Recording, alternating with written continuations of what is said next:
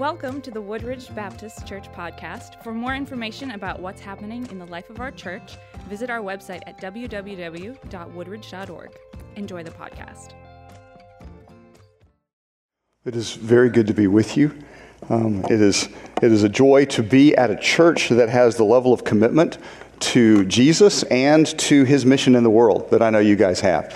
Uh, we have been friends with the Wolves for a very long time, since the early 2000s, and it's fun to be at your, at your home church here. If you would, I'd like to ask you to turn in your Bibles to um, Romans chapter 10. And we're going to be looking at this text, which in many ways tells us exactly why it is that we do what we do in missions. So, Romans 10, I'm going to be reading from verses, verses 5 to 17. For Moses writes about the righteousness that is based on the law, that the person who does the commandments shall live by them. But the righteousness based on faith says, Do not say in your heart, Who will ascend into heaven? That is, to bring Christ down, or Who will descend into the abyss? That is, to bring Christ up from the dead. But what does it say to you? The word is near you, in your mouth and in your heart. That is the word of faith that we proclaim. Because if you confess with your mouth that Jesus is Lord, and believe in your heart that God raised him from the dead, you will be saved. For with the heart one believes and is justified, and with the mouth one confesses and is saved. For the scripture says, Everyone who believes in him will not be put to shame. For there is no distinction between Jew and Greek, for the same Lord is Lord of all bestowing his riches on all who call on him. For everyone who calls on the name of the Lord will be saved. How then will they call on him in whom they have not believed? And how are they to believe in him of whom they have never heard? And how are they to hear without someone preaching? And how are they to preach unless they are sent? As it is written, How beautiful are the feet of those who preach the good news. But they have not all obeyed the gospel, for Isaiah says, Lord, who has believed what he has heard from us? So faith comes from hearing, and hearing through the word of Christ. This is a time of year when churches across our denomination particularly focus on international missions. It's a time when we take the offering that actually constitutes over 60% of our budget. It's the time when we encourage people to pray for missions. It, it, really is just a time in which we see a connection between Jesus coming to earth, Jesus being sent by the Father to earth, and then Jesus sending us, his people, out into the world. But the question always comes up when we do this well, why? Why do we do that? Uh, do we really have to take the gospel to those who have never heard it? And there's a lot of reasons given for why people would just as soon not. Uh, it's uncomfortable. It's unhealthy sometimes. It may very well be unsafe. It means leaving family and friends in familiar settings and going to a part of the world that you really don't know. It is expensive, and what we so often hear is there is so much need here. Well, to answer that question, we have to answer a question before that do people actually need to hear the gospel in order to be saved? In other words, is there a real issue that we have to address here? Or is this just something that would be nice? Is it something that would be good to do, but not necessary to do? Now, our society at large is generally pluralist. And what that means is you'll hear it all the time all religions are the same. All religions need, lead to God, you just need to be sincere. And many of those who may be a little more particular than that will still be universalist. That is, they believe that essentially everybody's going to heaven, maybe with a few exceptions, like Hitler, who's there with maybe half a dozen other people who are that bad and so ended up in hell. But otherwise, everybody's okay. Uh, even in the church, I think there is a fair degree of either universalism or a sort of inclusivism that says, yeah, the gospel's true. And yeah, it's good to believe in Jesus, but if we don't get the good news to somebody, there's a plan B. There, there, has to be a plan B. There's some other way that someone can come to saving faith or just come to be saved in general. If we're going to engage in international missions, we need a compelling motivation. And let me add that wherever universalism or inclusivism has taken hold in the church, missions has died. For the very simple reason that it's good, but it's not necessary. So if it's not necessary, why go to all that expense and bother with our lives? We need to believe, though, that the re- need is real and profoundly serious, and we need to believe that there is no other way. And the book of Romans answers those needs. Now, think about the setting for Romans. Uh, this is actually, by the way, a missionary support letter. Um, for, so, for those of you who may be trying to raise support, Romans is your model of what's expected of you as you're writing, and it actually does make sense. Paul has never been to Rome. We have no idea who started the church there unnamed Christians have brought the gospel there and planted a church. Paul has been working in the eastern Mediterranean. He spent all his career basically from Jerusalem up around to what's now Croatia in, in, in, the, in the Balkans. He now wants to go to Spain because nobody's been to Spain yet. Well, if you can picture the map in your mind, in the middle of the Mediterranean, there's this big boot called Italy, and you got to go around it or through it if you're going to get from one end to the other. Well, in the middle of that boot is Rome. So the most logical thing to do is to go through Rome on your way from the Eastern Med to Spain. This is an introductory letter, then, that Paul is writing to a church that does not know him, in which he is asking them to help him on his way. And in it, he gives a systematic presentation of the gospel he preaches because he thinks they need to know that if they are to support him with integrity. They need to know what message is it that he's preaching if they are to help him along in, in taking that message to a place like Spain. But in the process, he also gives an explanation and defense of his understanding of missions and his place in it. Remember, he's asking them to support him. For Paul, these two things go hand in hand. The nature of the gospel and the imperative of missions literally cannot be separated in the mind of Paul. So, what I want us to do is to look at the flow of the book and see how it climaxes right here in chapter 10. Now, Paul begins the letter of Romans with a succinct statement of his ministry and message. After the, after the greetings and the courteous statements at the beginning, he says, I am not ashamed of the gospel for it is the power of God for salvation to everyone who believes, to the Jew first and also to the Greek. For in it the righteousness of God is revealed from faith for faith. As it is written, the righteous shall live by faith. For the wrath of God is revealed from heaven against all the ungodliness and unrighteousness of men who suppress the truth in unrighteousness. Paul just launches straight into a discussion of the problem that the gospel is designed to solve. And indeed, if you don't know the problem, you'll always get the solution wrong. He begins with God. He begins by talking about the holiness of God. He goes on to say that creation makes God's eternal nature and divine power clear. And because this God is holy, he hates sin and evil in every form. He is completely appropriate in having wrath toward all that is wrong. The problem is, Paul then goes on to describe us and makes it very clear that we're in the category of that toward which God should rightly be wrathful. He describes us in distressingly sober and honest terms. We are guilty before this holy God. We have willfully turned our backs on God and refused to honor him as God or give thanks to him. And by the way, this shows that morality and ethics are fundamentally theological and spiritual issues. The root of evil and sin is a refusal to worship God, and you can't separate those two from one another. And the result then is the downward spiral that Paul describes in Romans chapter 1. There is a deliberate stupidity. They suppress the truth in unrighteousness. For what can be known about God is obvious to them, Paul says, in nature. This suppression of truth of the real God does not lead to atheism. It leads to idolatry because we substitute other things to worship for the God that we don't want to be around because he rebukes us simply by his nature in our own sinfulness.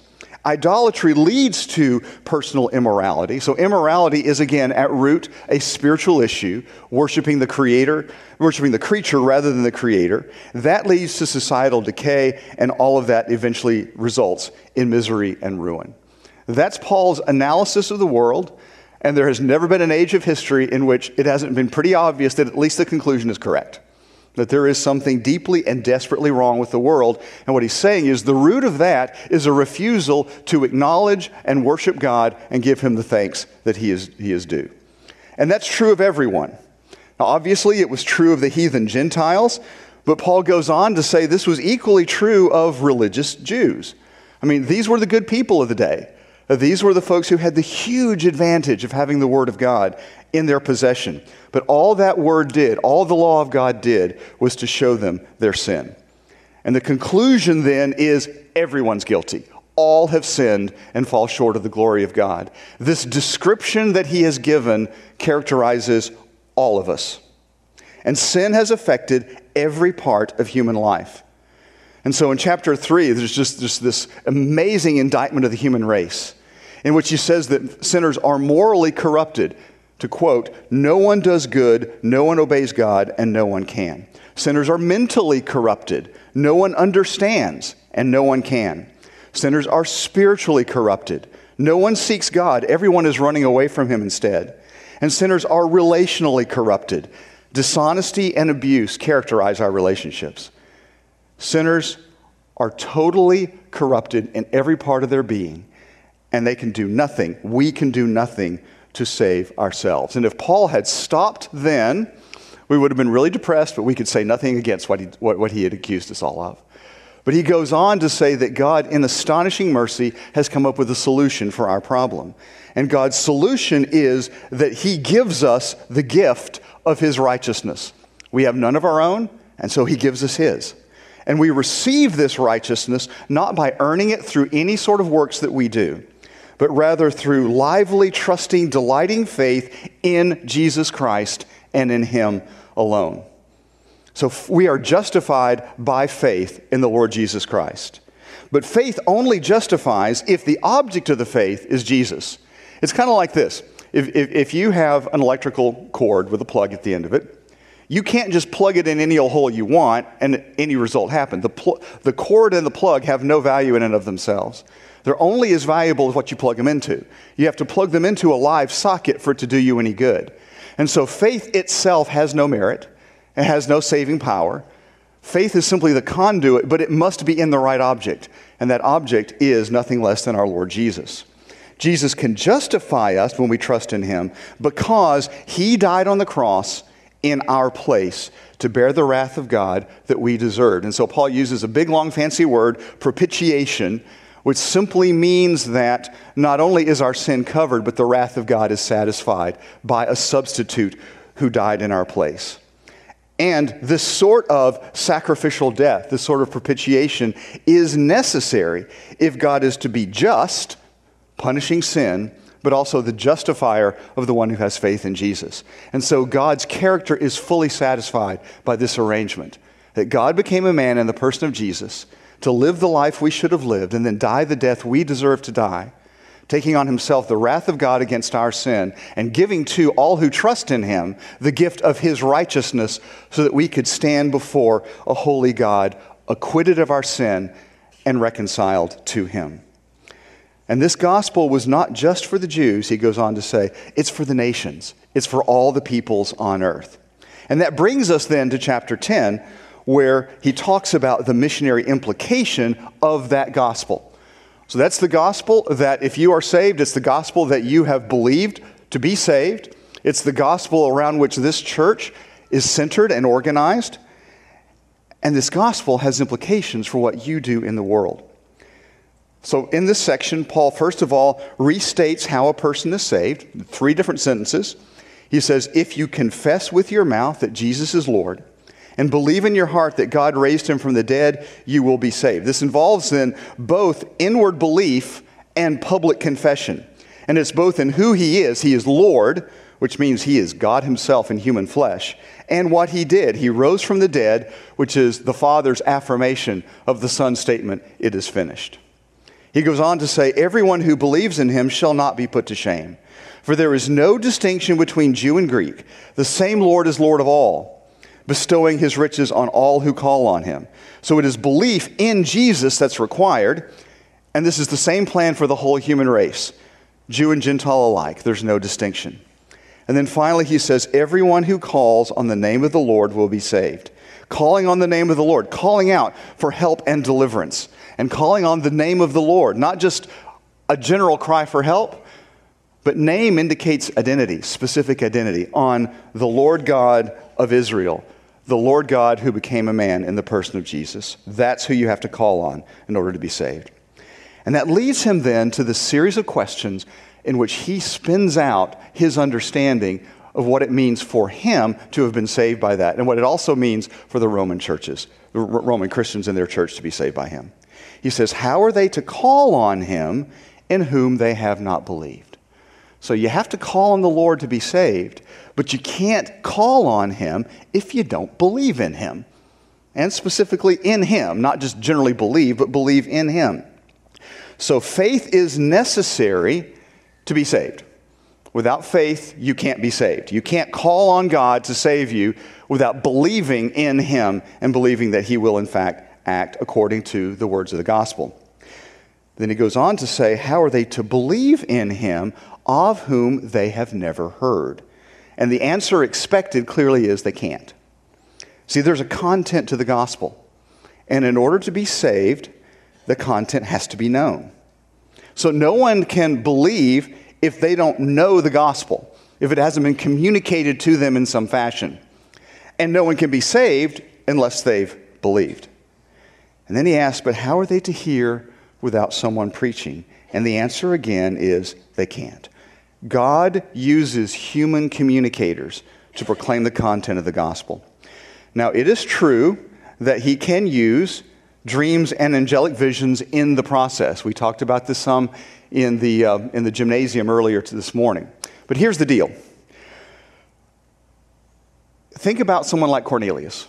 All right, Cornelius had an angelic visitation. Pretty amazing thing in the book of Acts.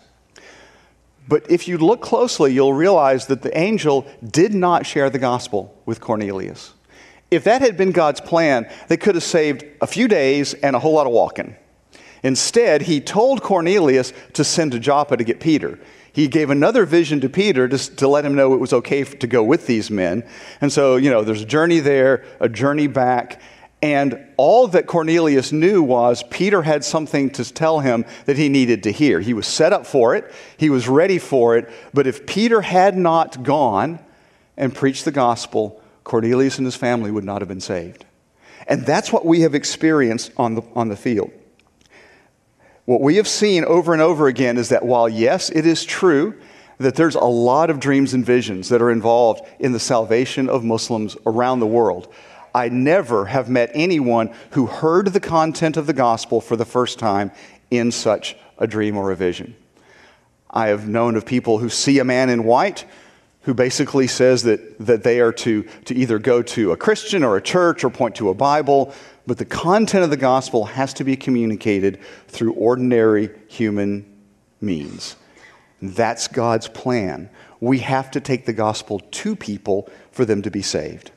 Human instruments communicate the content so that people know it, and the knowledge of the gospel is necessary for people to believe it, and that sort of informed belief in the gospel is necessary for people to call on the Lord savingly, and calling on the Lord is the only way for anyone in the world to be saved from the wrath of God that we all deserve. That's the plan of God, and that's in the implication of the gospel that nobody's going to be saved unless we take the good news to them he finally says, How are they to preach unless they are sent? See, this won't happen unless it's intentional and deliberate. And so you ask the question, well, sent by whom? And the answer in Paul's case, which I think is the normative answer for Christians, is sent by the church.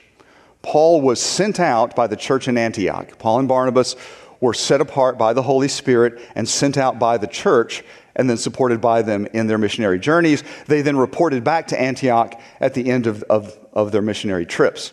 That's the norm. The normative pattern is God has given the Great Commission to the church, and the church has the responsibility for sending people where the gospel is not yet. So, he summarizes by saying faith comes from hearing, and hearing from the word of Christ. That is, unless someone hears the gospel, they can't believe. Unless they believe, they can't be saved. Therefore, no one can be saved unless we go to the nations, and no one will go unless our churches send them. That makes sense then of Paul's ambition. In Romans 15, he says, I make it my ambition to preach the gospel, not where Christ has already been named, lest I build on someone else's foundation. But as it is written, those who have never been told of him will see and those who have never heard will understand. It flows from the very nature of the gospel he preaches. and his planned journey makes sense. I mean, he has been establishing witnessing outposts all over the Eastern Med. He actually goes so far as to say from Jerusalem as far around as Illyricum, which is about modern day Croatian coast, I have fulfilled the gospel. Not that he had preached the gospel to everyone, but he put churches all along the way, and those churches had the job of continuing to evangelize where they were while he went on further and took the gospel where it wasn't yet. And he wants to go now to Spain because there's nobody there and no one has, has told them. That also then makes sense of his assessment. How beautiful the feet of those who preach the good news. What could you possibly do better? Well, it's been almost 2,000 years since Paul wrote this, so obviously, with that much time, we've, we've finished the job, right? Well, well, sadly, we have not. Right now, of the 7.6 billion people in the world, over 3 billion live among people groups and in places with no access to the good news of Jesus. They haven't heard, they don't know, and therefore they can't be saved. By the way, 3 billion people is more people than were alive on the entire planet the year I was born, and the number is only growing. Even beyond that 3 billion, there are many, many more people who, although they technically have access to the gospel, still no one's told them. In fact, right now, only 4% of the world's population is evangelical Christian. 4%. Now, here in the United States, that number is closer to about 30%. Uh, this is actually the most, one of the heaviest concentrations of gospel knowledge and gospel witness in the world, or even in the history of the world. But over and over again, as you look around the globe, you see peoples who have no knowledge that there is a Savior and that calling on Him can reconcile them to God. So, what does that mean then for this church in this place at this time? The first thing it says is that if you yourself have never embraced the Lord Jesus as your Savior and Lord, you need to do that today. Because the indictment of the book of Romans is true of you that all of us by nature are sinners, and all of us by practice are sinners, and all of us are guilty before God. And a just God will punish sin. The issue is only will that punishment fall on you or on Jesus? And it only falls on Jesus if you trust in Him and you repent of your sin. And so, if you have never yourself done that, let me urge you at the end of this message, during the, the time we'll be singing, there'll be people in the back, go talk to someone and put your trust in Jesus. For, for the rest of us, for those in this room who do in fact know the Lord Jesus Christ, grasp the reality of lostness. Grasp how much of the world has no access to this gospel. Uh, just, just to give some examples uh, that are true for people who are in this room who work overseas. Uh, right now, the country of Japan, which is wide open for missionary service, has, is less than 1% Christian, and that number is shrinking. Central Asia, where I worked uh, for many years of my adult life, is 0.025% Christian. Of the 400 some languages that are spoken in Central Asia, we now have the entire Bible in six of them. New Testament in about a dozen more, gospel portions in about 25 more than that, and that's it. Um, there is not a single people group in Central Asia that is more than one tenth of 1% Christian. So they all fall in the category that we would count as unreached. And with these people, unless we go, they'll never hear the good news. There is no salvation apart from access to the gospel. All forms of pluralism, universalism, and inclusivism are simply wrong. The second thing I would urge you to do is to grasp the necessity and beauty of missionary service. This really is significant eternally. And yes, it can be messy and uncomfortable. And yes, it can be dangerous. Although, here's the irony um, I've traveled all over Central Asia, which includes every country whose name ends in stan um, for decades. Closest I ever came to getting killed was on a windy rural road in Virginia when someone came over a hill and hit me head on. Um, and I ended up in the hospital. The, the fact of the matter is, safety is an illusion. In fact, I think you know this, but you know, if you haven't grasped this, none of us are getting out of this alive. You know that, I trust. That we're all going to die unless Jesus comes back first. The point is what is the purpose of our lives? And the purpose of our lives is to live to the praise and glory of the one who has redeemed us. And the purpose of our lives is to advance his agenda in the world, and this is his agenda in the world. And there is nothing more glorious that you can do than to give your life for things that will matter eternally. Uh, let me add, there is nothing more glorious than you can do than to raise your children to want to do this. Or if, like me, you're a grandparent, to willingly, gladly, happily let your kids take your grandkids to someplace dangerous for the sake of the gospel. And one of the great delights of my life is that my son is right now serving in Central Asia, and that could not make me happier. Missionary service is beautiful, it's glorious. Even when it's messy, it's a great thing to do. Now, let me add that part of what you need to do also is to be witnessing right here, right now. Remember, that's the strategy. The strategy isn't that a missionary goes and shares the gospel with everyone. Uh, the strategy is that missionaries go where the gospel isn't and plant churches, and those churches are, are then evangelistically active where they are. And so I would encourage you to recognize that, as I understand it, this is one of the more lost places in Texas.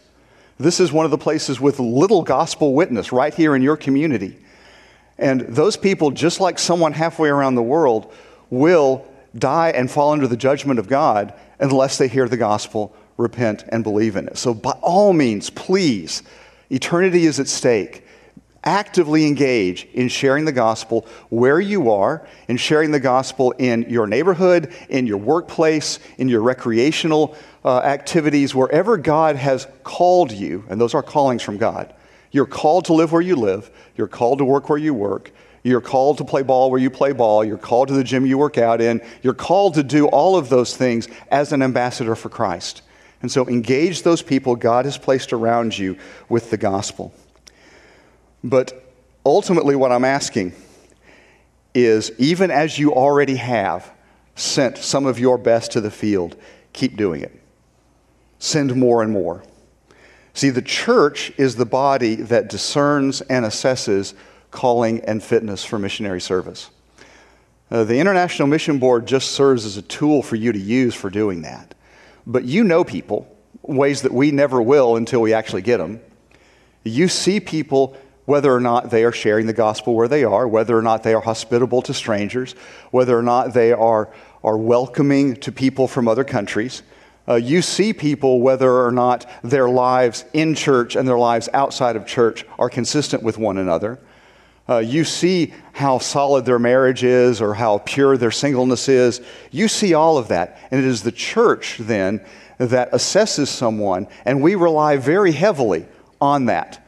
The first thing we do with a missionary candidate is we send them right back to the church with a very detailed assessment that we ask their church to fill out on them. And the overwhelming majority of those who end up being affirmed by their church at the end of that are also appointed by us, because that that is absolutely key the church should be actively looking for those whom God has equipped to take the gospel to the ends of the earth, not just pr- reacting when somebody happens for some reason to get a sense of calling, say, oh, okay, you, you want a missionary? Okay, yeah, we'll talk to the IMB. But rather, you should be sort of gently nudging each other all the time. Hmm, I could see you over there. I could see you doing that. I could see you taking the gospel where it's never been before. And let me add that we can use all kinds of folks. I think sometimes the impression is out there uh, that mission is a young person's game. That you got to be young and healthy to think about going into it. Everybody else, once you're in a career or have a family, you're sort of off the hook. Uh, nothing could be farther from the truth. While it is true that we certainly do need young people, it is also true that we need middle aged people and older people. Uh, let me add, as someone who now falls in that last category, older people, that there are some serious advantages to that. So, believe it or not, there, there once was hair up here, and, and this thing used to be kind of bright red. Um, and when it did, I stuck out colossally in Central Asia, let me add. When this fell out and this turned white, what I discovered is I could get away with so much more in terms of gospel boldness in the Muslim world. Because they have a view of age that's actually closer to the Bible's than it is to American cultures. American culture has this weird idea that there's some sort of accomplishment to being young. You didn't do anything to be young, you just are. There's an accomplishment to living to be as old as some of us are, if only for the fact that we've managed to survive somehow this long. And hopefully, along the way, we've accumulated some experience and some wisdom. Most of the world recognizes that and will listen to older people. And so, yes, we need young people, but if you have the health, the ability to do so, we can also use people in their retirement. And some of the most effective evangelists I have seen have been retirees who have gone to the field in those years and leveraged what they know as a, as a profession to get into a place and share the gospel. We can also certainly use people with theological background in their training, particularly for leadership development. But at the same time, we can use almost any profession to get the gospel where it isn't yet. See, most places that are still unreached are unreached for a reason. They're unreached because their government has said, we're not going to grant you a missionary visa. We're not going to let you come here if your only purpose and your only skill set is sharing the gospel. But we will let you come here if you are a doctor or a nurse or a lab technician. We'll let you come here if you are an engineer. We'll let you come here if you're an agriculturalist. We'll let you come here if you're a business person of almost any sort. We'll let you come here if you're a sports coach of almost any sort. You name it, whatever the professions are that you may have, you can leverage that to get into places that traditional missionaries can't and share the gospel with people that folks who have purely um, an, sort of an academic theological background will never be able to access. God can use pretty much anyone who has the health and the ability to go there. What we're looking for primarily is are you yourself a growing disciple of Jesus? And if you are, whatever else is true of you, we can leverage who you are for the sake of the gospel.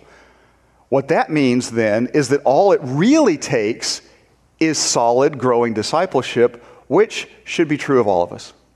Uh, there is no such thing as a Christian who is exempt from the biblical expectation that we're growing in our knowledge of Jesus, our knowledge of His Word, and our conformity to the image of Christ. So, what I would finally say is let's, let's flip the question. Typically, we ask, well, why should I do this? Why should I go to the mission field? And we assume that the answer is, I shouldn't, unless something extraordinary happens. And by extraordinary, I mean you have a vision in the night in which an angel appears to you and tells you that you're supposed to go to this place. The next Sunday, you come to church and someone makes a prophetic utterance over you with the name of the same place. And then you walk outside and the clouds rearrange themselves with your name and the name of the place you're supposed to go to. And then maybe you'll think about it. Maybe. Uh, God's already said it. It's right here in His Word. God has already told us what He desires us as the body of Christ to do. And we are the body of Christ. So reverse the question. Don't ask, why should I? Ask, why shouldn't I? Why shouldn't it be me? There may be an answer to that question but you need to ask it in that way.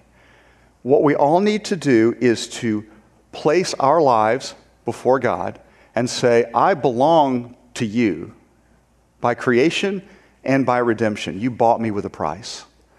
I exist now to bring honor and glory to your name and to advance your agenda in the world.